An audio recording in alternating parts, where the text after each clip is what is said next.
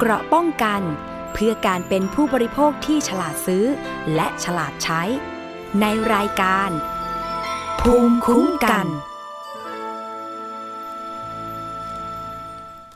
สวัสดีค่ะ คุณผู้ฟังคะขอต้อนรับเข้าสู่รายการภูมิคุ้มกันรายการเพื่อผู้บริโภคค่ะ วันนี้อยู่กับดิฉันชนาทิพไพรพงศ์นะคะ รับฟังผ่านไทย PBS Podcast ทุกช่องทางค่ะ ไม่ว่าจะเป็นฟังสดหรือดาวน์โหลดไปฟังย้อนหลังก็ได้นะคะ ถ้าฟังสด ท่านที่อยู่ในต่างจังหวัดสามารถติดตามรับฟังผ่านสถานีวิทยุต่างๆ ที่เชื่อมโยงสัญญาณอยู่ในขณะนี้ด้วยนะคะ ถ้ามีประเด็นไหนที่คุณมีคำถามเกี่ยวกับเรื่องของการบริโภค ติดต่อทีมงานติดต่อดิฉันมาได้นะคะ ทาง facebook.com/thaipbspodcast นะคะ ซึ่งดิฉันจะนำคำถามเหล่านั้นเนี่ย ไปเรียนเชิญผู้ที่มีความรู้ความเชี่ยวชาญมาตอบคำถามกัน โดยเฉพาะเกี่ยวกับปัญหาของผู้บริโภคค่ะ หลายครั้งนะคะเรา ได้เชิญผู้ที่ทำงาน เกี่ยวข้องในการคุ้มครองสิทธิผู้บริโภคมาพูดคุยกัน รวมถึงผู้ประกอบการ ที่อาจจะเป็นผู้ที่ผลิตสินค้าหรือให้บริการแล้วมันมีปัญหาเกิดขึ้นเนี่ย ก็ให้มาตอบคำถามโดยตรงว่าจะสามารถแก้ไขปัญหาให้กับผู้บริโภคได้อย่างไรนะคะ ซึ่งตรงนี้แหละค่ะ ที่ทาง เครือข่ายผู้บริโภค มูลนิธิเพื่อผู้บริโภคย้ำเป็นประจำเลยนะคะว่า ถ้าเกิดปัญหาแล้วเนี่ยอย่าเก็บไว้คนเดียว อย่าบ่นกับเพื่อน หรืออย่าบ่นในสื่อสังคมออนไลน์บ่นใน Facebook Twitter มีการแชร์ข้อมูลผ่านต่อกันมา แต่ไม่ได้ร้องเรียนกับผู้ประกอบการที่มีปัญหานั้น หรือไม่ได้ร้องเรียนกับสคบหรือหน่วยงานที่รับเรื่องร้องเรียน อันนี้ก็อาจจะไปไม่ถึงผู้ประกอบการ เพื่อแก้ไขปัญหานะคะ คือถึงแม้ว่าเราจะบ่นเป็นพันเป็นหมื่นครั้ง แต่ว่าเรื่องก็ยังคงเป็นปัญหากันต่อไป เพราะว่าถึงแม้สื่อสังคมออนไลน์มันจะรวดเร็วใช่ไหมคะ แต่ว่ามันไปถึงผู้ประกอบการ ผู้ให้บริการแบบไม่เป็นทางการนะคะมันไม่มีลายลักษณ์อักษรไม่มีหลักฐานไม่มีข้อมูลอะไรที่จะส่งไปถึงเขาว่า เนี่ยมันเกิดปัญหาแบบนี้ คุณจะแก้ไขปัญหาให้ผู้บริโภคได้อย่างไร เพราะฉะนั้นก็ ถ้ามีปัญหาการบริโภคเกิดขึ้น อย่านิ่งนอนใจนะคะ ส่งเรื่องร้องเรียน พิมพ์เป็นจดหมายสั้นๆก็ได้ แล้วก็ลงลายมือชื่อ ระบุวันเวลาพร้อมกับเอกสารหลักฐานต่างๆ แนบไปยังผู้ประกอบการ ไม่ว่าจะเป็นผู้ประกอบการที่ผลิตสินค้าหรือให้บริการ อันเนี้ยจะทำให้ปัญหาของเราได้ถูกสะท้อนไปสองก็คือว่าจะต้องมีการแก้ไขปัญหาเกิดขึ้น อย่างกรณีเรื่องของการขนส่ง สินค้าที่เราได้เคยพูดคุยกัน โดยดิฉันได้เรียนเชิญคุณนรมนเมฆบริสุทธิ์ หัวหน้าศูนย์พิทักษ์สิทธิผู้บริโภค มูลนิธิเพื่อผู้บริโภคมาพูดคุยว่า มีผู้บริโภคร้องเรียนเหมือนกันเกี่ยวกับปัญหาการขนส่งสินค้าล่าช้าทำให้สินค้านั้นเกิดความเสียหาย โดยเฉพาะถ้าเป็นสินค้าทางการเกษตร ผักผลไม้ ยิ่งโดยเฉพาะในตอนนี้ มีการขนส่งผักผลไม้เพิ่มมากขึ้น เพราะว่าการระบาดของเชื้อไวรัส โควิด -19 ทำให้เราไม่สามารถเดินทางได้ เหมือนเมื่อก่อนจึงต้องมีการสั่งสินค้าผ่านทางออนไลน์ ถ้าสินค้านั้นมันมาถึงเราช้า ผักผลไม้ก็อาจจะเน่าก็ได้ ซึ่งอันนี้แหละต้องร่วมกันสะท้อนไป ให้บริษัทรับขนส่งสินค้าเนี่ยแก้ไขปัญหาว่า จะทำอย่างไร การขนส่งสินค้าแต่ละประเภทเนี่ยจะส่งตรง ถึงมือผู้บริโภคได้อย่างเร็วที่สุดเท่าที่คุณรับปาก เท่าที่คุณสัญญาว่า จะส่งถึงภายใน 2 วัน ส่งถึงภายใน 3 วัน คือถ้าขนส่งล่าช้าไปกว่าสัญญาที่คุณให้ไว้เนี่ย ก็ต้องแก้ไข ต้องชดใช้ อย่างมีกรณีหนึ่งที่ส่งลิ้นจี่มาจากเชียงราย ปรากฏไปส่งผิดที่ ระบุว่าอยู่แถบราชเทวีไปส่งโน่นทวีวัฒนา มันวีเหมือนกันเนาะทวีวัฒนากับราชเทวี แต่คือมันอยู่คนละโซนของกรุงเทพเลย แทนที่ จะย้อนกลับมาส่งให้ผู้บริโภค เพราะว่าชื่อที่อยู่และหมายเลขโทรศัพท์ของผู้รับปลายทางนั้นถูกต้องแล้ว แต่ก็ไม่โทร สินค้าถูกส่งกลับไปตั้งต้นใหม่ที่ต้นทาง แล้วก็กลับเข้ามาในกรุงเทพใหม่ 5 วันลิ้นจี่เน่า กินก็ไม่ได้ แถมผู้ส่งเนี่ย เสียทั้งค่าซื้อลิ้นจี่ เสียทั้งค่าส่ง ผู้รับก็กินไม่ได้อีก 5-600 บาททิ้งไป เพราะฉะนั้นเนี่ย ผู้ให้บริการขนส่งสินค้าจะรับผิดชอบอย่างไร ตรงนี้ก็ต้องแก้ปัญหากันนะคะ คุณผู้ฟังอย่านิ่งนอนใจผู้บริโภคค่ะ เอาละค่ะ วันนี้เรามาดูประเด็นที่จะมีอีกหลาย ๆ ประเด็นที่เราต้องตามหนึ่งในนั้นก็คือเรื่องของ แต่ว่าช่วงแรกนี้ค่ะ เราไปดูกันที่ข่าวที่ก่อนหน้านี้ตำรวจ สถานีตำรวจนครบาลวังทองหลาง หรือสอนอวังทองหลาง เข้าจับกลุ่มบ้านหลังหนึ่งที่ถูกดัดแปลงให้เป็นสปา ของคนกลุ่มรักเพศเดียวกันนะคะ จัดงานปาร์ตี้ ชื่อว่าร้านฟารอสซาวน่าอยู่ที่ซอยรามคำแหง 21 แยก 2 เขตวังทองหลาง จะบอกว่าดิฉันอยู่ซอยนั้นนะคะ สมัยเรียนอยู่ซอย รามคำแหง 21 มาก่อน ก็พอจะทราบว่าสมัยเรียนประมาณปี 2540 กว่านี่แหละ คือสถานซาวน่าฟารอสเนี่ย มีมานานมากแล้วนะ เป็นอันที่รู้กันว่า คนรักเพศเดียวกันไปปาร์ตี้ไปใช้บริการที่นั่น ดึกๆจนถึงรุ่งเช้านะคะ ซึ่งล่าสุดเนี่ยตำรวจสอนอวังทองหลางได้สนธิกำลัง ตำรวจหลายสิบนายเลยนะคะ เข้าไปตรวจค้นร้านฟารอสซาวน่าเมื่อ 23 พฤษภาคม 2564 ซึ่งก็สามารถจับกลุ่มผู้ที่เข้าไปอีปาร์ตี้ทั้งหมดได้หลายสิบคน 60 กว่าคนนะคะ ในขณะนี้อยู่ระหว่างการสอบสวนโรคอย่างละเอียด เพื่อให้แน่ชัดว่าจำเป็นจะต้องถูกกักตัวหรือไม่ หลังพบผู้ที่ถูกจับกลุ่มในเหตุการณ์ครั้งนี้เนี่ย มีติดเชื้อโควิด -19 หนึ่งคน จากผู้ที่ถูกดำเนินคดีทั้งหมด 61 คนค่ะ คุณผู้ฟัง ภายหลังจากเจ้าหน้าที่ตำรวจได้ดำเนินการจับกลุ่มผู้ต้องหาเหตุรวมกลุ่มมั่วสุมจัดปาร์ตี้ อันเป็นการฝ่าฝืนกฎหมาย ที่ร้านฟารอสซาวน่าซอยรามคำแหง 21 แยก 2 เขตวังทองหลาง เมื่อ 23 พฤษภาคมที่ผ่านมา มีรายงานว่า ในจำนวนผู้ถูกดำเนินคดี มีผู้ติดเชื้อโควิด -19 หนึ่งคน เบื้องต้นได้ทำความสะอาดทุกจุดบนสถานีตำรวจนครบาลวังทองหลางแล้ว เพราะว่าเมื่อจับกลุ่มก็ได้พาผู้ที่อยู่ในที่เกิดเหตุ ไปดำเนินคดีที่สอนอวังทองหลาง ซึ่งก็อยู่ท้ายซอยรามคำแหง 21 นั่นแหละนะคะ ส่วนเรื่องการกักตัวตำรวจที่อยู่ในกลุ่มเสี่ยงสูงนั้น อยู่ระหว่างการสอบสวนโรค เพื่อให้ความแน่ชัดว่าจำเป็นจะต้องกักตัวผู้ใดบ้าง ซึ่งจากกรณีที่มีข่าวว่าจะต้องกักตัวเจ้าหน้าที่ตำรวจกว่า 30 นาย ที่เป็นชุดจับกลุ่มทั้งหมดนั้น ทางสอนอวังทองหลางขอดำเนินการตรวจสอบให้เรียบร้อยก่อน และจะแจ้งข้อมูลเพิ่มเติมให้ทราบต่อไปนะคะ ส่วนการดำเนินคดีกับผู้ที่ถูกจับกลุ่มทั้งหมดค่ะ ตำรวจสอนอวังทองหลางนำตัวผู้ต้องหาทั้งหมดส่งพนักงานอายการ โดยแยกผลการดำเนินคดี ข้อหา เสพยาเสพติดประเภทที่ 1 โดยผิดกฎหมาย และฝ่าฝืนประกาศกรุงเทพมหานคร เรื่องข้อกำหนดออกตามพระราชกำหนดฉุกเฉินจำนวน 22 คนค่ะ สารลงโทษจำคุก 7 เดือนปรับ 30,000 บาท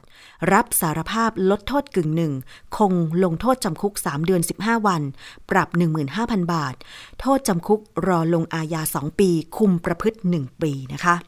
ส่วนอีก 30 คนที่ถูกตั้งข้อหา ฝ่าฝืนประกาศกรุงเทพมหานคร เรื่องข้อกำหนดออกตามพระราชกำหนดฉุกเฉินสารลงโทษจำคุก1เดือน ปรับ 20,000 บาท รับสารภาพลดโทษกึ่งหนึ่ง คงลงโทษจำคุก 15 วันปรับ 10,000 บาท โทษจำคุกรอลงอาญา 2 ปี คุมประพฤติ 1 ปีส่วนจำเลยที่ปฏิเสธมีจำนวน7คนนำตัวผัดฟ้องศาลนำตัวผัดฟ้องฝากขังศาลแขวงพระนครเหนือนะคะ ส่วนการ ส่วนข้อกล่าวหาที่มียาเสพติดให้โทษประเภทหนึ่งไว้ในครอบครองเพื่อจำหน่าย เสพยาเสพติดประเภทที่หนึ่งโดยผิดกฎหมายและก็ฝ่าฝืนประกาศกรุงเทพมหานคร ข้อกำหนดออกตามพระราชกำหนดฉุกเฉินจำนวนหนึ่งคน ก็ได้นำตัว ฝากขังสารอาญานะคะ รวมทั้งสิ้นดำเนินคดี นักเที่ยว ปาร์ตี้ ปาร์ตี้สปา คนรักเพศเดียวกัน 61 คนค่ะคุณผู้ฟัง คืออันเนี้ยจะบอกว่า รู้ทั้งรู้เนาะรู้ทั้งรู้ว่าเขามี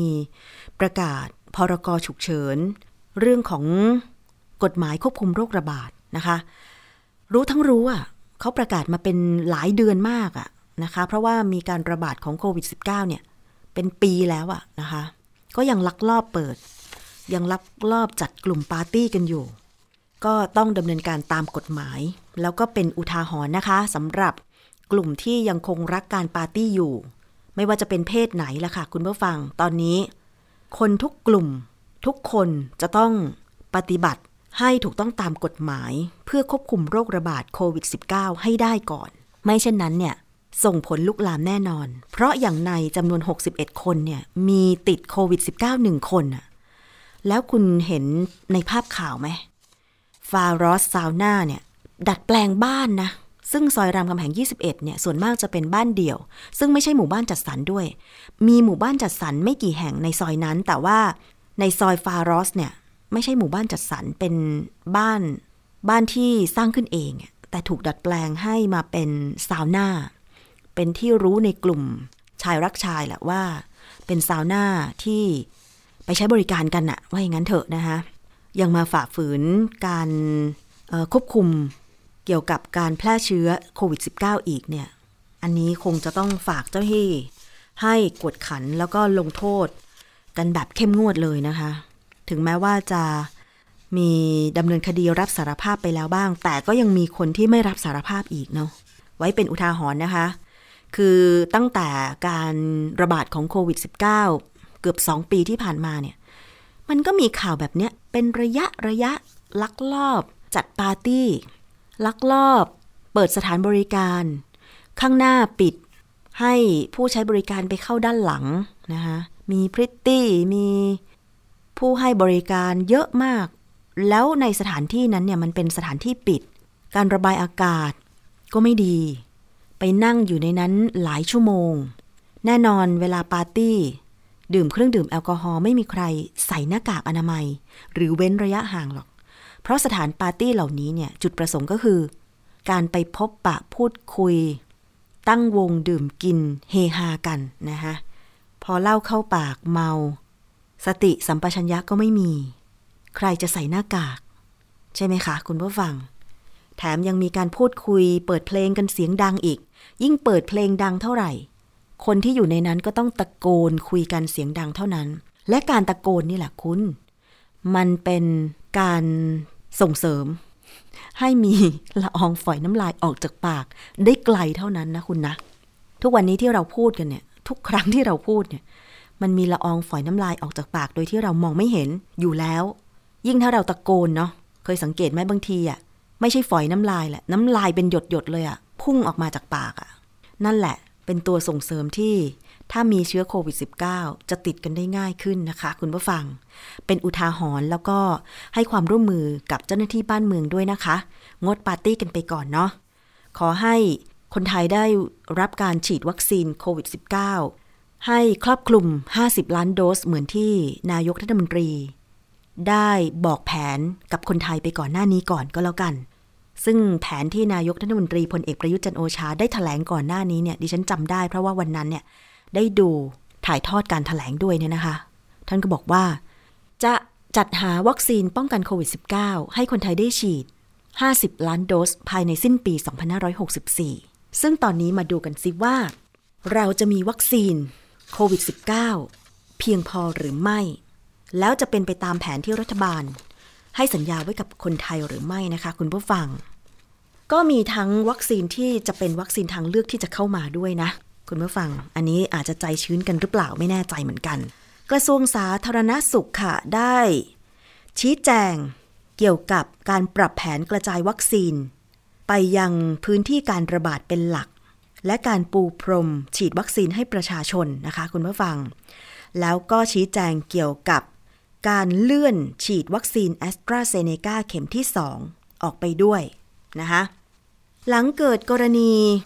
หลายโรงพยาบาลประกาศเลื่อนนัดฉีดวัคซีนแอสตราเซเนกาเข็มที่ 2 ออกไปก่อนทำให้เกิดข้อกังวลว่าไทยจะได้รับวัคซีนชนิดนี้ ตามกำหนดหรือไม่ ซึ่งนายอนุทินชาญวีรกูล รองนายกรัฐมนตรี และรัฐมนตรีว่าการกระทรวงสาธารณสุข ก็ให้ความมั่นใจว่า บริษัทแอสตราเซเนกาจะจัดส่งวัคซีนแอสตราเซเนกาได้เดือนมิถุนายน 2564 นี้ แต่หากวัคซีนที่ผลิตในไทยจัดส่งไม่ได้ ก็ต้องจัดหาจากแหล่งผลิตอื่น และฉีดให้ประชาชนตามแผนของรัฐบาล ขออย่าได้กังวล เพราะยังมีวัคซีนซิโนแวคอีกนะคะ และในวันที่ 7 มิถุนายน 2564 ที่จะเริ่มฉีดวัคซีนให้กับประชาชน ก็จะมีวัคซีนหลายยี่ห้อ สำหรับการฉีดวัคซีนซ้ำเข็ม 3 ต้องยึดตามหลักวิชาการ ซึ่งคณะกรรมการโรคติดต่อแห่งชาติ ที่มีคณะกรรมการด้านวิชาการ จะเป็นผู้พิจารณา หากจำเป็นต้องฉีดซ้ำก็พร้อมดำเนินการนะคะ ซึ่งโดยในตอนนี้เนี่ยวัคซีนที่ได้รับการขึ้นทะเบียน จากทั้งออยของประเทศต่างๆ และออยของไทย ส่วนมากก็ฉีด 2 เข็มนะคะหรือ 2 โดส แต่ว่าถ้าเกิดจะต้องฉีดโดสที่ 3 ก็น่าจะไม่มีปัญหา รัฐมนตรีว่าการกระทรวงสาธารณสุขท่านบอกอย่างนั้นนะคะ ส่วนการรับรองวัคซีนซิโนแวคจากองค์การอนามัยโลก นายอนุทินบอกว่า บริษัทได้ยื่นเรื่องกับองค์การอนามัยโลกแล้ว และอยู่ระหว่างการตรวจสอบว่าจะรับรองหรือไม่ แต่วัคซีนซิโนแวคผ่านการรับรองคุณภาพและประสิทธิภาพจากสถาบันการแพทย์หลายแห่ง รวมถึงรับรองจากออยของไทย กรมวิทยาศาสตร์การแพทย์ด้วย ซึ่งปลัดกระทรวงสาธารณสุขก็ชี้แจงกรณีที่หลายโรงพยาบาลเลื่อนการฉีดวัคซีนแอสตราเซเนกาเข็ม 2 ด้วย เนื่องจากว่าปรับแผนขยายรับเข็มที่ 2 ห่างกัน 16 สัปดาห์ จากเดิม 10 สัปดาห์ เพื่อให้เป็นล็อตเดียวกัน ซึ่งมีข้อมูลทางวิชาการว่า ภูมิคุ้มกันสูงขึ้นได้เร็ว ซึ่งขณะนี้ต้องปรับแผนการกระจายวัคซีนโควิด -19 เพื่อให้เหมาะสมตามสถานการณ์การระบาดของโรคทุกสัปดาห์ จากกระจายวัคซีนให้ทุกจังหวัด โดยเอาจำนวนประชากรเป็นที่ตั้ง รวมทั้งจำนวนประชากรแฝง และสัดส่วนเกินร้อยละ 70 ด้วย ซึ่งความไม่มั่นใจตรงนี้เนี่ยนะคะว่า ในเดือนมิถุนายนนี้จะมีวัคซีนเข้ามาในไทย เพียงพอหรือไม่ เพราะจากเหตุการณ์เลื่อนการฉีดวัคซีนแอสตราเซเนกาเข็มที่ 2 ออกไป ตามที่ปลัดกระทรวงสาธารณสุขได้ชี้แจงบอกว่า แต่เดิมฉีดเข็ม 1 กับเข็ม 2 เนี่ยห่างกัน 10 สัปดาห์ ก็ให้ห่างกันเป็น 16 สัปดาห์ ก็เลยมีความจำเป็นต้องเลื่อนออกไป เพราะว่า มีข้อมูลทางวิชาการว่าภูมิคุ้มกันสูงขึ้นได้เร็ว อืม อันนี้เราก็ต้องฟังข้อมูลทางการแพทย์ตรงนี้ไว้นะคะ แต่ว่าขณะเดียวกันก็มีรายงานว่าออยได้รับเอกสารขอขึ้นทะเบียนของวัคซีนของซิโนฟาร์มเรียบร้อยแล้ว อยู่ระหว่างการพิจารณาประเมินคำขอด้วย นายแพทย์ไพศาลดันคุ้มเลขาธิการคณะกรรมการอาหารและยา เปิดเผยถึงความคืบหน้า การพิจารณาอนุญาตวัคซีนโควิด -19 ในไทย ว่าสำนักงานคณะกรรมการอาหารและยา ได้อนุมัติวัคซีนโควิด -19 ไปแล้ว 4 รายนะคะ ก็ได้แก่วัคซีนโควิด -19 ของ แอสตราเซ เนกา วัคซีนโคโรนาแว็กซ์ของบริษัทซิโนแวควัคซีนของจอร์นสันแอนด์จอร์นสันรวมถึงวัคซีนโมเดอร์นาด้วย และล่าสุดค่ะวัคซีนของซิโนฟาร์ม โดยบริษัทไบโอจีนิเทคจำกัด ก็ได้ยื่นเอกสารครบถ้วนแล้ว อยู่ระหว่างประเมินคำขอขึ้นทะเบียน นอกจากนี้ยังมีอีกสองรายอยู่ระหว่างทยอยยื่นเอกสาร พร้อมประเมินคำขอขึ้นทะเบียนต่อเนื่อง ได้แก่วัคซีน โควัคซีน ของบริษัทไบโอจีนิเทคจำกัดและวัคซีนสปุตนิกวีโดยบริษัทคินเจนไบโอเทคจำกัดนะคะ มาฟังคำชี้แจงการ เลื่อนการฉีดวัคซีนแอสตราเซเนกาเข็มที่ 2 ว่าเป็นเพราะอะไรอีกครั้งหนึ่งนะคะ จากนายแพทย์เกียรติภูมิ วงรจิต ปลัดกระทรวงสาธารณสุขค่ะ แต่ว่าเขาก็มีกระบวนการของเขาในที่สุดก็คงประมาณมิถุนาอยู่ดีครับ ก็คาดว่ามิถุนาก็คงจะได้วัคซีนมาของแอสตรานะครับครับแต่ปัจจุบันก็มีซิโนแวคอยู่นะครับ ซึ่งอย่างที่เห็นใน ข่าวว่าเขามีซิโนแวคตอนนี้ก็เข้ามา แล้วก็มีสำรองอยู่แต่ขณะนี้ก็กำลังรอ lot release ประมาณสัก 2 ล้านของล้าน5แสนโดสนะครับแล้วแล้วเดือนมิถุนาเราก็จะสั่งอีกประมาณสัก 3 ล้านโดสเป็นอย่างน้อยนะครับ มาเขาเรียกว่าเอามาประกบข้างๆเผื่อในกรณีใช่ไหมฉีดแอสตรามีปัญหาก็จะใช้ซิโนแวคหรือใครอยากจะฉีดซิโนแวคในช่วงนั้นก็ได้นะครับ อาจารย์คะแต่ทีนี้ว่าแอสตราค่ะ คนก็เลยสงสัยว่าตกลงแล้วเอ๊จะมาเมื่อไหร่ เพราะว่าอันนี้ปลายสัปดาห์ของ พฤษภาแล้วอืมเขาก็ว่าได้นะได้นะเมื่อเช้าท่านรองนายกก็คุยพูดคุยกันว่าน่าจะมีโอกาส ก็คิดว่าเขาคงต้องต้องส่งตามแผน เพราะเขาเป็นบริษัทใหญ่นะครับนะเขาทำธุรกิจเขาเขาเห็นแผนเราแล้วเราเราคุยกันเป็นประจำอะนะคือเพียงแต่ว่าพวกเราก็ใจร้อนนะนะคือเดือนนี้มันมันมันเขาส่งให้เราเขาบอกจะส่งให้มิถุนาแล้วก็ก็น่าจะน่าจะเป็นไปตามนั้นนะครับ ค่ะ นั่นคือเสียงของนายแพทย์เกียรติภูมิวงรจิต ปลัดกระทรวงสาธารณสุขนะคะ ก็ให้รายละเอียดข้อมูลเกี่ยวกับวัคซีนโควิด -19 ที่จะนำมาฉีดให้คนไทยว่าน่าจะเป็นไปตามแผน ในเดือนมิถุนายนนี้น่าจะส่งมอบตามสัญญาได้ว่าอย่างนั้นเถอะนะคะ ส่วนใครที่ได้ไปฉีดแอสตราเซเนกาเข็มแรกกันไปแล้วก็ต้องรอ ก็ต้องรอ เรียกไปฉีดอีกเข็มหนึ่งให้ครบโดสนะคะ ซึ่งวันนี้เดี๋ยวดิฉันจะนำ ช่วงคิดก่อนเชื่อเกี่ยวกับเรื่องของการฉีดวัคซีนโควิด -19 ให้ครบโดสเนี่ย มาให้ฟังกันอีกครั้งหนึ่งนะคะ ว่าจริงๆแล้วเนี่ยทำไมจะต้องฉีด 1 โดส 1 เข็ม 2 โดส 2 เข็มเป็นเพราะอะไร แล้วการฉีดโดสแรกไปแล้วเนี่ยนะคะ มีงานวิจัยอะไรไหมว่ามันภูมิคุ้มกันขึ้นเท่าไหร่ จะสังเกตภูมิคุ้มกันที่ฉีดไปแล้วเนี่ยได้อย่างไรนะคะมั่นใจได้อย่างไรว่าวัคซีนที่ฉีดไปเนี่ยนะคะ ได้ผลจริง อ่า เดี๋ยววันนี้เดี๋ยวลองมาฟังอีกครั้งหนึ่งจากงานวิจัยนะ อันนี้ไม่ได้พูดลอยๆ มีงานวิจัย มีข้อมูลทางวิทยาศาสตร์มารองรับนะคะ อันนี้ไม่ได้หมายความว่าที่เรานำมาให้ฟังเนี่ย จะเป็นการแบบให้ข้อมูลประชาชนตื่นตระหนก ไม่ใช่ มาฟังงานวิจัยกันว่าจริง ๆ แล้วทำไมต้องฉีด 2 โดส ภูมิคุ้มกันจะขึ้นสังเกตจากอะไร และจะปฏิบัติตัวอย่างไรถ้าไปฉีดวัคซีนอะไรอย่างเงี้ยนะคะ จะได้ทำให้มันถูกต้อง แต่แน่นอนว่าข้อมูลทางการแพทย์ก็ออกมาแล้วว่า ฉีดวัคซีนดีกว่าไม่ฉีด ฉีดไปก็ต้องใส่หน้ากากเหมือนเดิม เพราะว่าต้องป้องกันตัวเองอยู่ตลอดเวลา ฉีดวัคซีนถึงแม้ว่าจะติดโควิด -19 แต่ก็ลดลดไม่ให้มีอาการของโรคที่หนักนะคะ คุณผู้ฟัง อันนี้ข้อมูลทางการแพทย์เลยนะ เรานำเสนอเนี่ยเป็นงานวิจัยทั้งนั้นเลยนะคะ คุณผู้ฟัง ต้องเรียนกันไว้ก่อน เดี๋ยวจะเข้าใจผิดหาว่า เราเอาข้อมูลทำให้ประชาชนตื่นตระหนก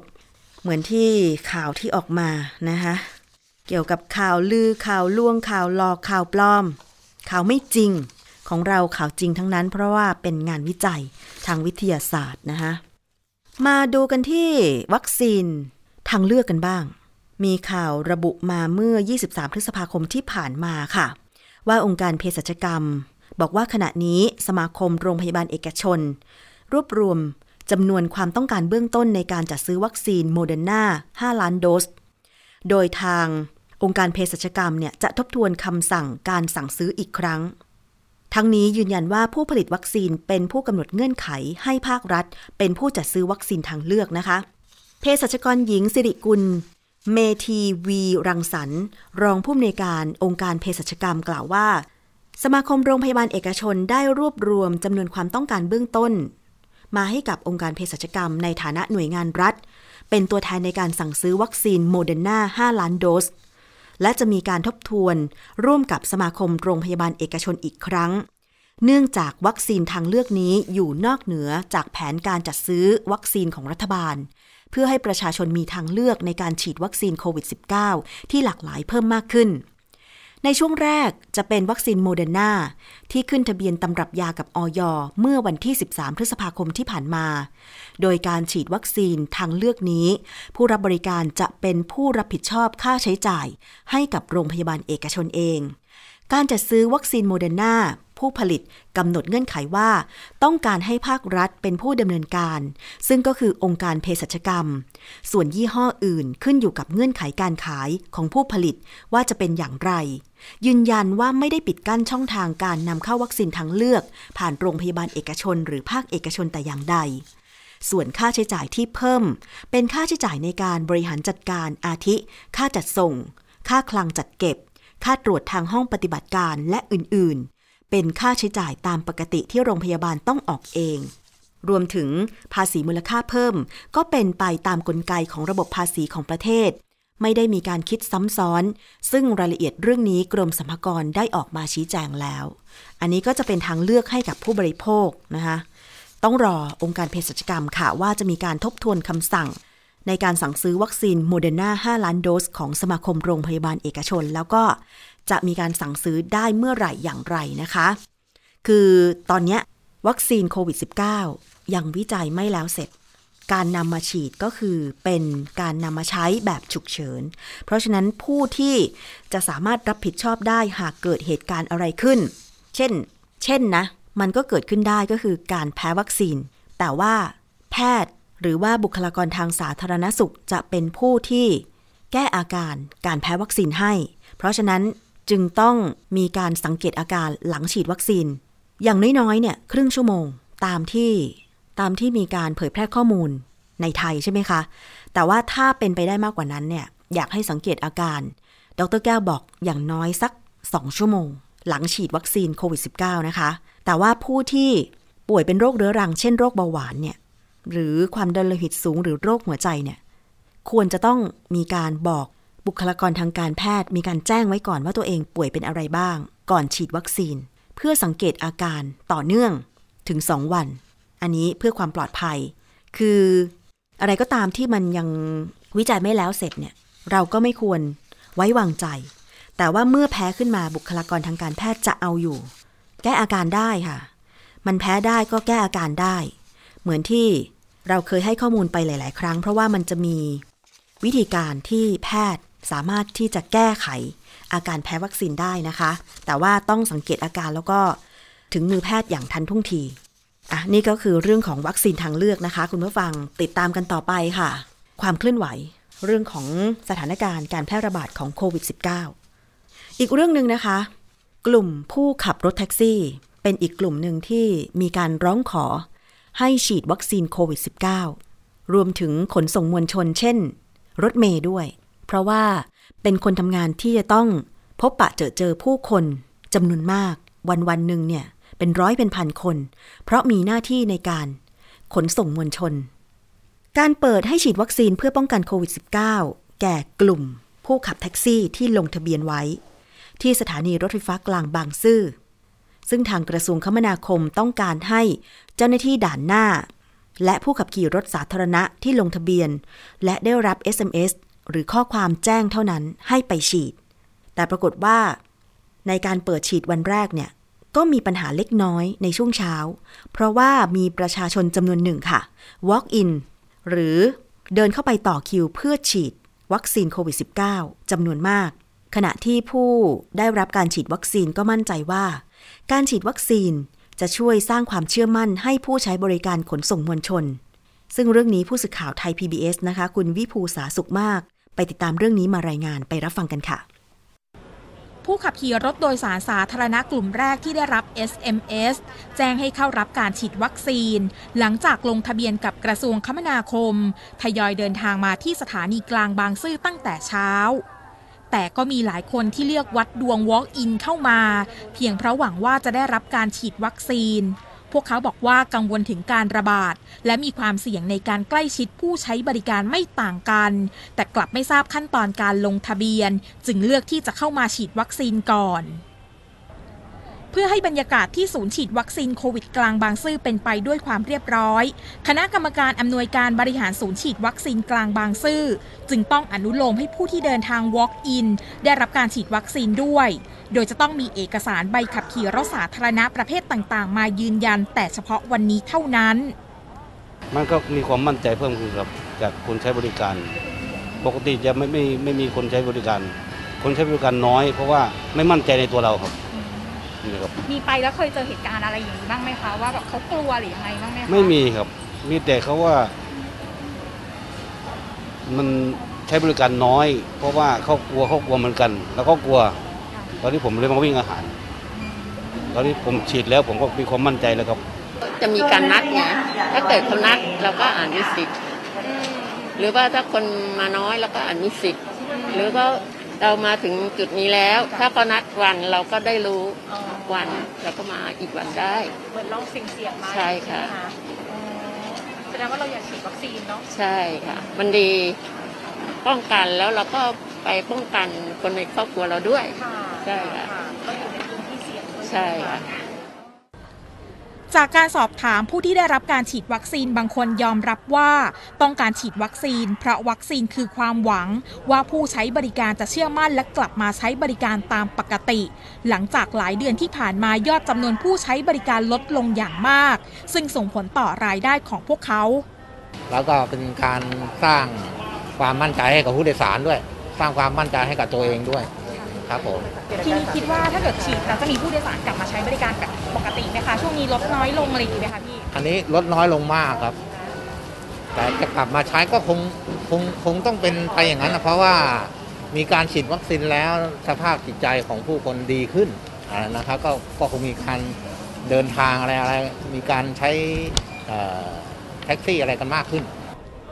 สำหรับการฉีดวัคซีนที่ศูนย์ฉีดวัคซีนโควิดกลางบางซื่อ ให้บริการเฉพาะกลุ่มองค์กร และกลุ่มผู้ให้บริการระบบขนส่งมวลชนวันนี้ดำเนินการไปได้ 4,000 คน และจะทยอยเพิ่มขึ้นเป็น 8,000 คนในวันพรุ่งนี้ โดยกระทรวงคมนาคมส่งรายชื่อผู้มีสิทธิ์ฉีด 370,000 คน แต่จะดำเนินการฉีดวัคซีนที่สถานีกลางบางซื่อประมาณ 60,000 คนก่อน ขณะเดียวกันเพื่อสร้างความมั่นใจในการให้บริการ หากคนขับรถแท็กซี่ที่ฉีดวัคซีนโควิด -19 แล้ว จะมีสติกเกอร์รวมถึงข้อความดิจิตอลยืนยันบนหลังคารถ เพื่อสร้างความมั่นใจให้กับผู้โดยสารในการใช้บริการ แต่กรมการขนส่งทางบกยืนยันว่า ยังอยู่ระหว่างการพิจารณาถึงความเหมาะสม เนื่องจากอาจเกิดช่องโหว่ให้เกิดการโฆษณาประชาสัมพันธ์ได้ วิภูสาสุขมากไทย PBS รายงาน และเสียงจากรายงานนะคะก็คือเสียงของผู้ขับขี่รถจักรยานยนต์รับจ้างค่ะ คุณสมานทินจันทึกนะคะ แล้วก็เสียงของผู้ขับขี่รถแท็กซี่อีกสองท่านด้วยนะคะ จะเห็นได้ว่าคนไทยยังต้องการฉีดวัคซีนโควิด -19 เพราะฉะนั้นเนี่ยรัฐบาลก็คงไม่ต้องมาบอกอีกแล้วนะคะ ว่าฉีดเถอะฉีดเถอะ เพียงแค่ไปทำหน้าที่ก็คือ จัดหาวัคซีนโควิด -19 มาให้เพียงพอกับจำนวนประชากร นะคะ ตอนนี้มีเท่าไหร่ล่ะ ประมาณ 77 ล้านคนใช่ไหมท่านนายกรับปากว่า จะจัดหาให้ 50 ล้านโดส ก่อนสิ้นปี 2564 นี้ เพื่อให้คนไทยได้ฉีดเกิน 50 เกิน 60%แล้วมันจะเกิดภูมิคุ้มกันหมู่เกิดขึ้น เพราะฉะนั้นไม่ต้องห่วงว่าคนไทยจะไม่อยากฉีดวัคซีนโควิด -19 คนอยากฉีดมีเยอะมากเกิน 50 ล้านคนด้วยซ้ำไปรัฐบาลนะคะ เพราะฉะนั้นเนี่ย หายห่วงได้เลย หน้าที่อย่างเดียวคือจัดหาวัคซีนมาให้เพียงพอ บอกได้เลยนะคะพอที่ผ่านมาเนี่ยหืรู้สึกรัฐบาลจะว่าสื่อละเกินนะคะว่าแบบ อย่าไปสร้างข่าวให้มันตนก เดี๋ยวคนจะไม่อยากฉีด คนอยากฉีดเยอะเนี่ยเอามาให้ฟังละ คนอยากฉีดเยอะโดยเฉพาะผู้ที่อยู่ในอาชีพ ให้บริการขนส่งมวลชนสาธารณะ ซึ่งก็มีข่าวรายวันเลยเนาะว่า พนักงานเก็บตั๋วโดยสาร พนักงานขับรถเมล์เนี่ยติดเชื้อโควิด -19 น่าเห็นใจคนทำงานเหล่านี้มาก คือปากท้องก็ต้องเลี้ยงอะ่ะนะคะงานก็หยุดไม่ได้แถมมาติดโควิด แบบนี้ต้องรักษาตัวเป็นเดือนๆใช่ไหมคะ เพราะฉะนั้นฉีดให้คนที่ต้องการฉีดก่อน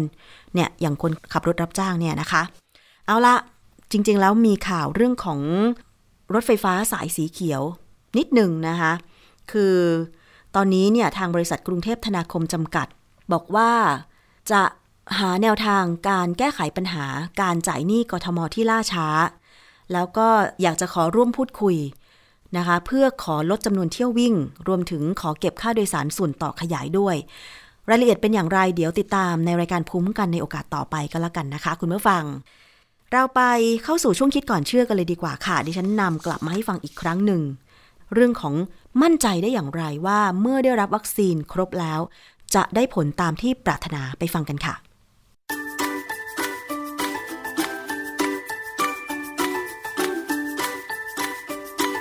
ช่วงคิดก่อนเชื่อ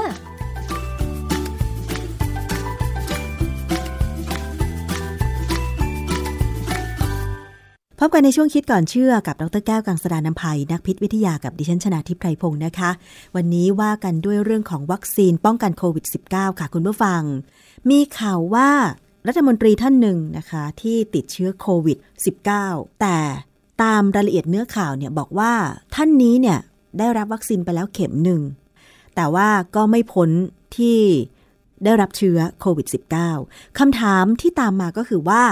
คนที่ฉีด วัคซีนไปแล้วหนึ่งเข็ม จะต้องได้รับเข็มที่ 2 อีก แต่ยังไม่ทันได้ฉีดเลยทำไมถึงติดเชื้อโควิด -19 เพราะฉะนั้นมันจะมีงานวิจัยอะไรไหมที่จะมาบอกว่า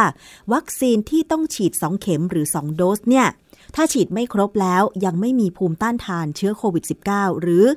มันขึ้นไม่ทัน เพราะฉะนั้นเราจะมาตามเรื่องนี้ว่ามันมีงานวิจัยอะไรบ้าง อาจารย์แก้วคะ มันมี งานวิจัยอะไรที่ตีพิมพ์บ้างแล้วเกี่ยวกับวัคซีนโควิด -19 ว่าถ้าฉีดไม่ครบโดสที่เขากำหนดแล้วเนี่ย ยังมีโอกาสติดเชื้ออีกคะอาจารย์ ก็พอมีนะ ผมก็พยายามค้น คือประเด็นที่ผมสังเกตอยู่ตลอดเวลาว่า เวลาเราไปฉีดวัคซีนเนี่ยนะโดยเฉพาะตอนนี้เรากำลังฉีดโควิด -19 เนี่ย เรารู้ได้ไงว่าฉีดแล้วจะได้ผล เพราะว่าบางคนอย่างที่อเมริกาเนี่ย ก็มีการฉีดสองเข็มไปแล้ว แล้วถามว่าคนอเมริกันเนี่ยติดเชื้อน้อยลงไหม มันก็ยังติดเชื้อเป็นพันๆคนอยู่นะ แล้วก็มีคนตายอยู่บ้างนะฮะแล้วก็แต่ตอนนี้ที่น่ากลัวคือบราซิลกำลังจะแซงอเมริกาแล้วนะ ซึ่งอันนี้น่ากลัวมากเลย เพราะบราซิลเนี่ยขนาดเขาจะไปขุดหลุมศพ เอาศพเก่าออกเอาศพใหม่ใส่อือฮึส่วนศพเก่าเนี่ย ก็ไปกองรวมๆกันไว้ก่อนมคือมันฟังแล้วมันโอ้โหอเนจอนาถใจต้องสอนคนบราซิลเออต้องสอนคนบราซิลว่าให้เผาศพแล้วมั้งฝังศพไม่ได้แล้วนะฮะ งานวิจัยที่เขาพูดถึงเรื่องเกี่ยวกับว่า เวลาเราฉีดวัคซีนเข้าไปแล้วเนี่ยถ้าครบแล้วเนี่ยทำยังไงถึงจะรู้ว่ามันได้ผลหรือไม่ได้ผล วัคซีนที่เขาต้องกำหนดให้ฉีด 2 โดสหรือ 2 เข็ม หลังจากฉีดเข็มแรกต้องทิ้งระยะเวลาแล้วเนี่ยนะคะทำไมถึงต้องเป็นอย่างนั้นคะอาจารย์เอ่อจากการวิจัยของเขาเองว่าครั้งที่หนึ่งเนี่ยเป็นการกระตุ้นเหมือนกัน แต่ว่าระบบภูมิคุ้มกันเนี่ยโดยส่วนใหญ่มันอาจจะขึ้นกับเชื้อเนี่ยช้า ก็เลยต้องรอจังหวะอีกจังหวะหนึ่ง เพื่อกระตุ้นอีกครั้งหนึ่งเป็น booster เขาเรียกว่า booster คือทำให้มันมากขึ้นมาค่ะจริง ๆ แล้วเนี่ยวัคซีนบางอย่าง เช่นอหิวาต์เนี่ย เราฉีดเข็มเดียว เราก็ก็รู้ขึ้นเลยว่ามันได้ผล ภูมิคุ้มกันก็ขึ้นเลยแต่อันนั้นอันนั้นเป็นเพราะว่าวัคซีนอหิวาต์เนี่ยมันมีการวิจัยมาหลายปีมาก5ปี6ปีกว่าที่จะเริ่มเอามาใช้จริงๆแบบค่ะทั่วโลกนะซึ่งมีรู้แล้วว่าฉีดเข็มเดียวได้ผลอือฮึแต่อย่างของโควิดเนี่ย มันเป็นการเอามาใช้ ทั้งๆที่การวิจัยยังไม่เสร็จนะแต่คราวนี้คือเขารู้แล้วคนที่ทำวัคซีนเนี่ยอย่างของโมเดอร์นาหรือไฟเซอร์เนี่ยเขารู้เลยว่าต้องฉีดสองเข็ม ในขณะที่จอร์นสันจอร์นสันเขาทำวิจัยพบว่าเข็มเดียวดูเหมือนจะได้ผล ซึ่ง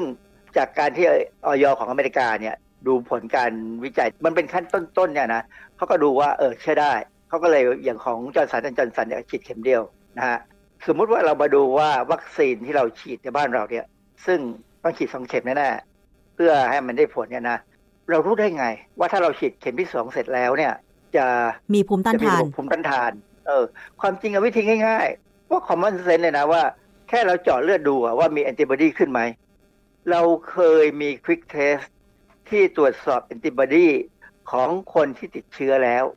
ว่ามีอยู่ไหมค่ะเราใช้มาแล้ว จุฬาก็ทำได้ค่ะไม่มีปัญหาเลยทำไมผมไม่เห็นมีงานไม่มีข่าวออกมาเลยนะว่า เออเริ่มฉีดไปแล้วเนี่ย ตอนนี้มันจะเริ่มฉีดเข็มที่สองเนี่ย มีการเจาะไหมว่าภูมิต้านทานของคนที่ฉีดไปของคนที่ได้รับการฉีดไปเนี่ยเออพวกแพทย์พยาบาลซึ่งอยู่แนวหน้าเนี่ยขึ้นไม่ขึ้นค่ะหรือว่าเขาเจาะแต่เขาไม่บอกผลเรามอันนี้ไม่รู้ค่ะนะก็ไม่ว่ากัน คือไม่บอกก็อย่าบอก ผมก็ไปตามหาข้อมูลว่า เวลาเขาฉีดวัคซีนแล้วเนี่ยเขามีการลองเจาะดูไหมปรากฏว่ามีบทความเรื่อง antibody responses to the BNT 162b2 mRNA vaccine in individual previously infected with SARS-CoV-2 ชื่องานวิจัยก็คือเขาดูว่าแอนติบอดีที่มันจะตอบสนองต่อการฉีด BNT 162 B2 mRNA เนี่ยเป็นชื่อของวัคซีนของไฟเซอร์นะเป็น mRNA วัคซีนเลยเป็นคือผมก็เพิ่งเห็นเนี่ยว่าชื่อของวัคซีนจริงๆเขาเป็นอย่างนี้เองนะค่ะเขาก็ ไปดูว่าการฉีดวัคซีนในคนที่เคยติดเชื้อ SARS-CoV-2หรือโควิด -19 มาแล้วเนี่ยเป็นยังไง บทความนี้ตีพิมพ์ในวารสาร Nature Medicine นะเมื่อวันที่ 1 เมษายน 2021 ให้ข้อมูลว่าหลังจากฉีดวัคซีนของไฟเซอร์แล้ว ปรากฏว่าแอนติบอดีชนิด IgG ต่อหนามโปรตีนของไวรัส SARS-CoV-2นั้น เพิ่มขึ้นทั้งในอาสาสมัครที่เคยป่วย คนคนที่ป่วยแล้วเนี่ยเขาจะฉีดวัคซีนให้หนึ่งครั้งเองค่ะนะฮะกับคนที่ไม่เคยป่วยเขาจะฉีดให้สองครั้ง คือต้องมีการ boost คือการเพิ่มของคนทั้งสองกลุ่มเนี่ย ไม่แตกต่างกันแต่ขึ้นแน่ๆเป็น IgG อืมความจริงภูมิต้านทานเนี่ยนะเวลาขึ้นเนี่ย IgG จะขึ้นก่อน จากนั้นจะมี IgM IgM เนี่ยเป็นตัวเป็นเป็นภูมิต้านทานที่เป็นแอนติบอดีที่ใหญ่กว่าค่ะนะเพราะฉะนั้นถ้าขึ้นมาได้เนี่ยจะมีประโยชน์มาก เพราะว่ามันจะจับได้เยอะกว่าค่ะนะ อาจารย์เขาฉีดเข็มแรกไปแล้วเขาทดสอบมีบ้างไหมคะไม่เห็นมีนะเขาคงคิดว่าเปลืองมั้ง เพราะว่าคืออย่างที่บอกว่าไฟเซอร์กับโมเดอร์นาเนี่ยเขาคงมองเห็นจากงานวิจัยต้นๆของเขาเนี่ยนะค่ะที่เขาทำมาถึง phase สามแล้วเนี่ย มันคงขึ้นใจช้าอือฮึเขาเลยต้องใช้สองครั้ง คือวัคซีนเนี่ย เวลาเขาจะฉีดเนี่ย มันไม่ได้มีจุดตัวเนื้อสารที่จะไปกระตุ้นภูมิต้านทานค่ะมันจะมีสารเคมีอื่น ๆ ที่เราเรียกว่า adjuvant อืมไอ้พวกเนี้ยจะเป็นตัวทำให้วัคซีนเนี่ยอยู่ในสภาพที่ทนทาน อยู่ในสภาพที่อยู่ในอุณหภูมิห้องได้พักหนึ่งหรือค่ะว่าช่วยทำให้การกระตุ้นภูมิต้านทานดีขึ้นนะฮะค่ะเพราะฉะนั้นเนี่ย adjuvant เนี่ยเป็นตัวที่มีปัญหาพอสมควร แต่ว่าจำเป็นต้องใช้อืมเขาก็เลยยังไม่ไปเจาะครั้งแรกอะคือ กะรอเจาะครั้งที่สองเลยอย่างอย่างงานเนี้ยนะ อือฮึอันนี้ผมพยายามจะหาข้อมูลของจอห์นสันจอห์นสันนะเพราะอันนั้นเข็มเดียว คือผมได้เอกสารที่จอห์นสันจอห์นสันเนี่ยเขาใช้ขึ้นทะเบียนที่อย.อเมริกาแล้วค่ะนะคือวัคซีนตัวเนี้ยมันขึ้นทะเบียนในนามของบริษัทคือแจนเซ่นค่ะแจนเซ่นเนี่ยเป็นบริษัทใหญ่ที่จอห์นสันจอห์นสันเนี่ยเป็นเป็นบริษัทลูก พอดีเอกสารที่ผมได้มาเนี่ยมันเป็นเอกสารที่เขาใช้ยื่นให้ FDA ของอเมริกา คืออย.อเมริกาเนี่ย แต่เป็นเอกสารฉบับย่อ ซึ่งก็ดีแล้ว เพราะฉบับใหญ่เนี่ยอ่านยากมาก ฉบับย่อนี่ยังอ่านไม่จบเลยนะฮะค่ะวัคซีนของจอห์นสันจอห์นสันซึ่งฉีดเข็มเดียวเนี่ยเขาบอกว่าควรใช้กับคนอายุ 18 ปีขึ้นไปค่ะ เหตุผล เพราะว่าในอาสาสมัครที่เขาทดลองทั้ง 3 phase เนี่ยไม่มีคนอายุต่ำกว่า 18อืมคือมีน้อยค่ะหรือยังไม่มีมีไม่พอนะเขาก็เลยบอกว่าเอา 18 ปีขึ้นไปก่อนฉีดเข็มเดียวเอ่อประสิทธิภาพ 66.9%อะไรก็ตามเนี่ยนะเมื่อฉีดได้ 14 วัน แล้ว เป็น 66.1%เมื่อฉีดไปได้ 28 วัน แสดงอันนี้เขาฉีดเข็มเดียวแต่ว่าเขาดู2ครั้งค่ะวันที่ 14กับวันที่ 28 ซึ่งตัวเลขไม่ต่างกันเลย 66.9 กับ 66.1นี่แสดงว่าประสิทธิภาพเนี่ยมันมันค่อนข้างจะคงที่แล้วก็พอผ่านไป 28 วันเนี่ยค่ะ28 วันเนี่ยเอ่อแอนติบอดีก็ขึ้นให้เห็นเห็นอยู่เขาคงตรวจอืมแอนติบอดีนะฮะแต่ว่าปัญหาคือวัคซีนตัวเนี้ยจะมีผลน้อยลงเมื่อ ผู้สูงอายุเกิน 60 ปีอืมซึ่งต่างจากวัคซีนบางบางยี่ห้อนะค่ะที่เขาบอกว่าเหมาะสมกับคนสูงอายุเกิน 60 ปีอือฮึซึ่งอันนี้ก็ผมยังยังงงๆอยู่นะ ว่าเอ๊ะทำไมมันเป็นไปได้อย่างนั้น เพราะว่าด้วยความรู้เนี่ย คนสูงอายุเนี่ย ระบบภูมิต้านทานที่จะตอบสนองเนี่ยจะเริ่มน้อยลง คือคือคนที่สูงอายุแล้วภูมิต้านทานจะตอบสนองได้ดีเนี่ยมักจะเป็นคนที่ออกกำลังกายค่ะเพราะว่าร่างกายเนี่ย มันจะเจอนู่นเจอนี่ ผมแต่แรกผมก็พยายามคิดว่าเอ๊ะทำไมออกกำลังกายแล้วถึงบอกว่าภูมิต้านทานดีเพราะเพราะเราจะเจอนู่นเจอนี่เจอสิ่งแปลกปลอมเนี่ยทีละเล็กทีละน้อยจากการที่เราหายใจจากการที่เราเจอนู่นเจอนี่ตลอดเวลาเวลาไม่ได้อยู่นิ่งในบ้านเนี่ยนะค่ะมันก็กระตุ้นภูมิต้านทานอยู่ตลอดเวลา ซึ่งทำให้เหมือนกับการเอ็กซ์ไซส์ออกกำลังกาย การฝึกซ้อมให้ภูมิต้านทานดีนะค่ะอันนี้คือคือที่ผมคิดเอานะค่ะแล้วก็ดูจากตำราจากอะไรบ้างเนี่ยนะอายุต่างกัน ภูมิต้านทานที่จะตอบสนองหลังจากการได้รับวัคซีนเนี่ยจะขึ้นช้าขึ้นเร็วต่างกันด้วยไหม ก็แสดงว่าที่อาจารย์อธิบายมาคือ คนอายุน้อย โอกาสของการกระตุ้นภูมิต้านทานให้มันมาต้านทานเชื้อโรคอย่างโควิด -19 เนี่ยจะขึ้นได้ง่ายกว่าคนสูงอายุถูกต้องไหมอาจารย์ ถูกครับคือคนที่หนุ่มสาวเนี่ย ระบบมันยังดีอยู่อืมมันก็จะเร็ว แต่เราเคยพูดเรื่องนี้ไปทีแล้วว่าเด็กเนี่ย จะดีกว่าด้วยซ้ำอืมเพราะเด็กเนี่ยเขาไอ้ระบบไอ้เม็ดเลือดขาวเขาเนี่ยมันค่อนข้างจะใช้คำว่า innocent ใช้คำว่าไม่เคยสัมผัสอะไรมากมายนักค่ะเพราะฉะนั้นเม็ดเลือดขาวเนี่ยมันมีบางชนิดนะที่ไม่ต้องมีการกระตุ้นเลย มันสู้เองเลยอืมแล้วเม็ดเลือดขาวของเด็กเนี่ย เจอเชื้อปั๊บสู้เลยอะรอให้ภูมิต้านทานอีกระบบอื่นๆ อีกที่เป็น T cell กับ B cell ตามขึ้นมา เพราะฉะนั้นเด็กมักจะไม่ค่อยมีปัญหา ตอนเนี้ยเขายังเขายังไม่สนับสนุนหรือว่าแนะนำให้เอาเด็กไปฉีดวัคซีนนะ เพราะข้อมูลมันยังน้อย คือการวิจัยตอนเนี้ยพยายามเร่งที่จะช่วยคนสูงอายุก่อนนะคนที่เป็นโรคก่อนนะฮะอันนี้ค่ะพยายามทำมากนะค่ะฮะอาจารย์แล้วอาการของผู้ที่ได้รับวัคซีนโควิด -19 ถ้าแสดงอาการเอออย่างเช่นมีปวดหัว มีตัวร้อน มีอ้วก มีอาเจียนมีอะไรอย่างเงี้ย กับคนที่ไม่มีเลยเนี่ย มันจะบ่งบอกได้ไหมว่าของใครที่จะมีภูมิต้านทานได้ดีกว่ากัน ข้อมูลเนี่ยบอกว่าไม่ได้นะเพราะว่าคนบางคนเนี่ยก็ไม่ได้มีปัญหาอะไรอย่างเอาง่ายๆพัญญาผมเนี่ยเขาฉีดวัคซีนไอ้ป้องกันไข้หวัดใหญ่นะไม่มีอาการอะไรเลยค่ะแต่คิดว่าไม่น่าจะมีปัญหา เพราะว่าเราฉีดในโรงพยาบาลที่เรียกว่าระดับหนึ่งในห้าของประเทศอะอือฮึนะจากโรงเรียนแพทย์เนี่ยค่ะแล้วหมอหมอเขาก็ฉีดให้ ไม่รู้สึกอะไร มันมันขึ้นอยู่กับว่า เวลาเราตอบสนองต่อการ ฉีดวัคซีนเนี่ยภูมิต้านทานที่มันสร้างขึ้นมาเนี่ย มันเริ่มสร้างแบบค่อยๆทำไปหรือเปล่า คือถ้าค่อยๆเป็นค่อย ๆ ไปเนี่ยนะก็จะไม่มีอาการให้เห็นชัดหรอกค่ะแต่ว่าถ้าบางคนจะตอบสนองเร็วมากเนี่ย เราเวลาเรื่องกรณีของโควิด -19 เนี่ย เราจะเห็นว่าคนบางคนที่ติดเชื้อที่ปอดเนี่ย บางคนปอดมีปัญหาแบบชนิดว่าเซลล์ปอดที่ตายอือฮึเอ็กซเรย์ออกมาเห็นเป็นสีขาวเนี่ย เป็นเพราะว่าระบบภูมิต้านทานเขาดีเกินไป มันมีสารกลุ่มหนึ่งที่เราเรียกว่าไซโตไคน์ซึ่งเป็นตัวที่พอออกมาแล้วจากเซลล์เม็ดเลือดขาวเนี่ยมันจะระดมเม็ดเลือดขาวอื่นๆมาให้ช่วยกัน ช่วยมากเกินไปจนกลายเป็นทำลายเซลล์ไปซะเนี่ยอะไรอย่างเงี้ยนะค่ะแต่นี่คนบางคนเนี่ยตอบสนองค่อยๆเป็นค่อยๆไป คือมันพอดีพอดีอะค่ะก็จะไม่ค่อยมีอาการเท่าไหร่ถามว่าเจ็บไหมบางทีเขาก็เจ็บแหละแบบเอาเข็มจิ้มไปในกล้ามเนื้อเนี่ยมันไม่มีเจ็บไม่เจ็บแต่ผมว่าเกินไปนะมันเป็นการฉีดวัคซีนแบบนี้เข้ากล้ามเนื้อเนี่ยยังไงก็เจ็บค่ะนะฮะ แต่ว่าเจ็บแบบทนได้กับทนไม่ได้เนี่ยมันอีกเรื่องนะ เพราะฉะนั้นเนี่ยตอนแรกผมก็นึกว่าไอ้การมีอาการตอบสนองมีผลข้างเคียงเนี่ยเป็นการบอกว่ามีภูมิต้านทานไหมซึ่งปรากฏว่างานวิจัยหลายชิ้นก็บอกไม่ใช่ ไม่อือฮึมีไม่มีผลค่ะไม่เกี่ยวนะฮะอันหนึ่งที่ผมว่ามันน่าสนใจก็คือว่าอย่างวัคซีนของจอห์นสันจอห์นสันเนี่ยนะเอกสารที่เขายื่นให้ FDA อเมริกาเนี่ยเขาบอกองค์ประกอบเลยนะว่ามันมีอะไรบ้าง อันที่หนึ่งมันจะมีไอ้เจ้ากรด nucleic acid ที่จะสร้าง โปรตีนไอ้หนามโปรตีนของไอ้ SARS-CoV-2เนี่ยนะอันนี้แน่ๆอือฮึแล้วมันก็จะมีพวกกรดมะนาวนะแล้วก็มีtrisodium citrate dihydrate อะไรก็ตามเนี่ยนะแล้วก็มีเอทานอลแล้วก็มีสารพวกที่เป็น cyclodextrin ก็คือเป็นพวกเอ่อน้ำตาลบางชนิด แต่มีตัวหนึ่งคือ polysorbate 80 ไอ้เจ้า polysorbate 80 นี่แหละคือตัวที่อ่าถ้าถ้าจะมีการแพ้เนี่ยอาจจะเป็นตัวนี้ เพราะว่ามันจะมีลักษณะเป็นสารที่มีคุณสมบัติคล้ายๆ กับ polyethylene glycol ซึ่งเขาใช้กับโมเดอร์นากับไฟเซอร์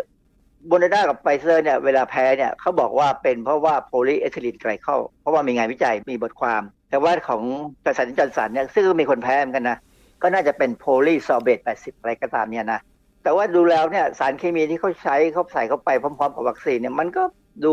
ไม่มีอะไรเท่าไหร่ ไม่น่าจะมีปัญหาอือฮึแต่ตัวที่ผมกังวลว่าจะเป็นปัญหาหรือไม่เป็นปัญหาก็คือว่าเขาบอกว่าวัคซีนตัวเนี้ย ทำเป็นสารแขวนลอยเก็บที่ 2 องศาเซลเซียสถึง 8 องศาเซลเซียสอืมก็เย็นคือวัคซีนของJohnson และ Johnson เนี่ยไม่ต้องเก็บติดลบนะอ่าฮะแค่ 2 องศาถึง 8 องศาก็ก็ได้คือในนะตู้เย็นธรรมดาก็ได้ ประมาณนั้นนะ แล้วฉีดได้ 5 ครั้งก็คืออย่างที่ทั่วไปก็ฉีด 5 ครั้งคือ เดี๋ยวนี้มันจะมาเป็นขวดซึ่งประมาณ 2.5 ml ฉีดได้ 5 ครั้ง ครั้งละ 0.5 มิลลิลิตรเขาบอกว่าขวดจะไม่โดนแสง ขวดที่เปิดเมื่อเราเปิดใช้แล้วเนี่ยนะ ต้องใช้ให้หมดภายใน 6 ชั่วโมง โดยเก็บไว้ที่ 2 องศาถึง 8 องศาค่ะหรือ 2 ชั่วโมงที่อุณหภูมิห้อง เพราะฉะนั้นบ้านเราเนี่ยอุณหภูมิร้อน แล้วผมพยายามสังเกตเวลาเขาฉีดวัคซีนให้คนไข้ หรือว่าคนที่ไปฉีดที่ตามโรงพยาบาลเนี่ย ขวดวัคซีนวางอยู่บนโต๊ะอือฮึแสดงว่าเราเราใช้หลักเกณฑ์สุดท้ายเนี่ยคือ 2 ชั่วโมงที่อุณหภูมิห้อง ดังนั้นถ้าเกิน 2 ชั่วโมงเมื่อไหร่เนี่ยก็บอกว่าวัคซีนต้องโยนทิ้งนะ ก็คือไม่มีประแล้สิวทธิคำภาถามพคือคำถามคือบ้านเราเนี่ยถ้าไปฉีดในที่ อย่างมุดเป็นสุขศาลาหรืออะไรต่างจังหวัดไกลๆเนี่ยจะทำตามนี้ไหมไม่อาจารย์ โรงพยาบาลส่งเสริมสุขภาพประจำตำบลเนี่ย ไม่ได้เป็นห้องปรับอากาศหรือว่าเหมือนโรงพยาบาลใหญ่ ๆ นะอาจารย์ ก็คือบางที่เนี่ยก็คือไม่ใช่ปรับอากาศอะเท่าที่ไปเจอมา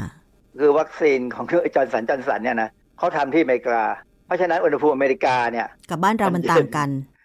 โอ้มันแทบจะไม่มีหน้าร้อนให้เห็นเท่าไหร่หรอกนะค่ะอุณหภูมิก็ อุณหภูมิห้องของเขาเนี่ยมันก็ประมาณ25องศาอือฮึแต่บ้านเราเนี่ยอุณหภูมิห้องของเรามัน35องศา เพราะฉะนั้นจริงๆเนี่ยในกรณีของการฉีดวัคซีนบ้านเราเนี่ยควรจะเน้นกับบุคลากรทางการแพทย์ให้ระวังเรื่องนี้ให้มากที่สุดด้วยอืมนะว่าทำตามที่เขาแนะนำนะค่ะอย่าไปทำนอกเหนือหรือไปเรียกว่าข้ามขั้นตอนนะ อันนี้เป็นเรื่องที่น่ากลัวมากค่ะการข้ามขั้นตอน สรุปแล้วการที่จะให้มั่นใจว่า ถ้าเราได้รับการฉีดวัคซีนอย่างโควิด -19 แล้วเนี่ยนะคะ จะมีภูมิต้านทานขึ้นก็คือ จะต้องฉีดให้ครบโดสตามที่ผู้ผลิตเขาแนะนำใช่ไหมอาจารย์ อย่างกรณีของบางท่านนะคะที่ฉีดได้หนึ่งเข็มแล้วก็ยังไปใช้ชีวิตประจำวันแบบที่ตัวเองต้องการ จะไปมั่นใจได้ยังไงว่า จะมีภูมิต้านทานต่อโควิด -19 ถูกไหมอาจารย์ ประเด็นเนี้ยมันก็เป็นอันหนึงแหละที่เราควรจะสังวรไว้ แต่จริง ๆ แล้วเนี่ยผมถามตัวเองว่า ถ้าผมต้องไปฉีดวัคซีนเนี่ย ผมจะรู้ได้ไงว่าได้ผล สิ่งที่ต้องมีอันแรกคือต้องเชื่อว่ามันได้ผล เพราะว่าวัคซีนเนี่ยถ้าเราซื้อมาจากประเทศที่เขามีการพัฒนาที่ดี มีออยที่ดีเนี่ยนะเขาต้องตรวจสอบต้องตรวจสอบแน่ๆว่ามันได้ผลค่ะแล้วเขาถึงจะมาขายเรานะฮะค่ะตอนนี้ถ้าเป็นประเทศที่เราเอะสงสัยไอ้ประเทศพวกนี้มันค่อนข้างจะไม่ค่อยให้ข้อมูลเลยนะ เป็นประเทศหลังม่านเหล็กอะไรที่เคยเคยพูดอะนะแล้วไม่ค่อยให้ข้อมูล เราจะเชื่อได้ยังไงว่าข่าวที่ออกมาว่าไม่ได้ผลได้ผลเนี่ยมันได้ผลจริงไหม เพราะว่ามันมีวัคซีนตอนนี้เป็นยี่สิบสาสิบตัวนะ ค่ะ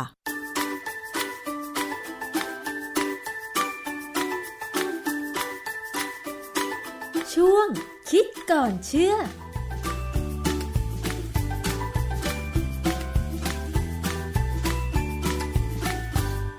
และนั่นก็คือช่วงคิดก่อนเชื่อกับดรแก้วกังสดานนภัยนักพิษวิทยานะคะ ติดตามรับฟังกันได้ อาจารย์จะนำงานวิจัย เรื่องต่างๆ มาฝากคุณผู้ฟังกันค่ะ เป็นข้อมูลทางวิทยาศาสตร์ ทั้งหมดก็คือรายการภูมิคุ้มกันรายการเพื่อผู้บริโภคนะคะ วันนี้หมดเวลาลงแล้วค่ะ ดิฉันชนะทิพไพรพงศ์ต้องขอลาไปก่อน สวัสดีค่ะ ติดตามรายการได้ที่ www.thaipbspodcast.com แอปพลิเคชัน Thai PBS Podcast หรือฟังผ่านแอปพลิเคชัน Podcast ของ iOS Google Podcast Android Podbean SoundCloud และ Spotify ติดตามความเคลื่อนไหวของรายการและแสดงความคิดเห็น โดยกดถูกใจที่ facebook.com/thaipbspodcast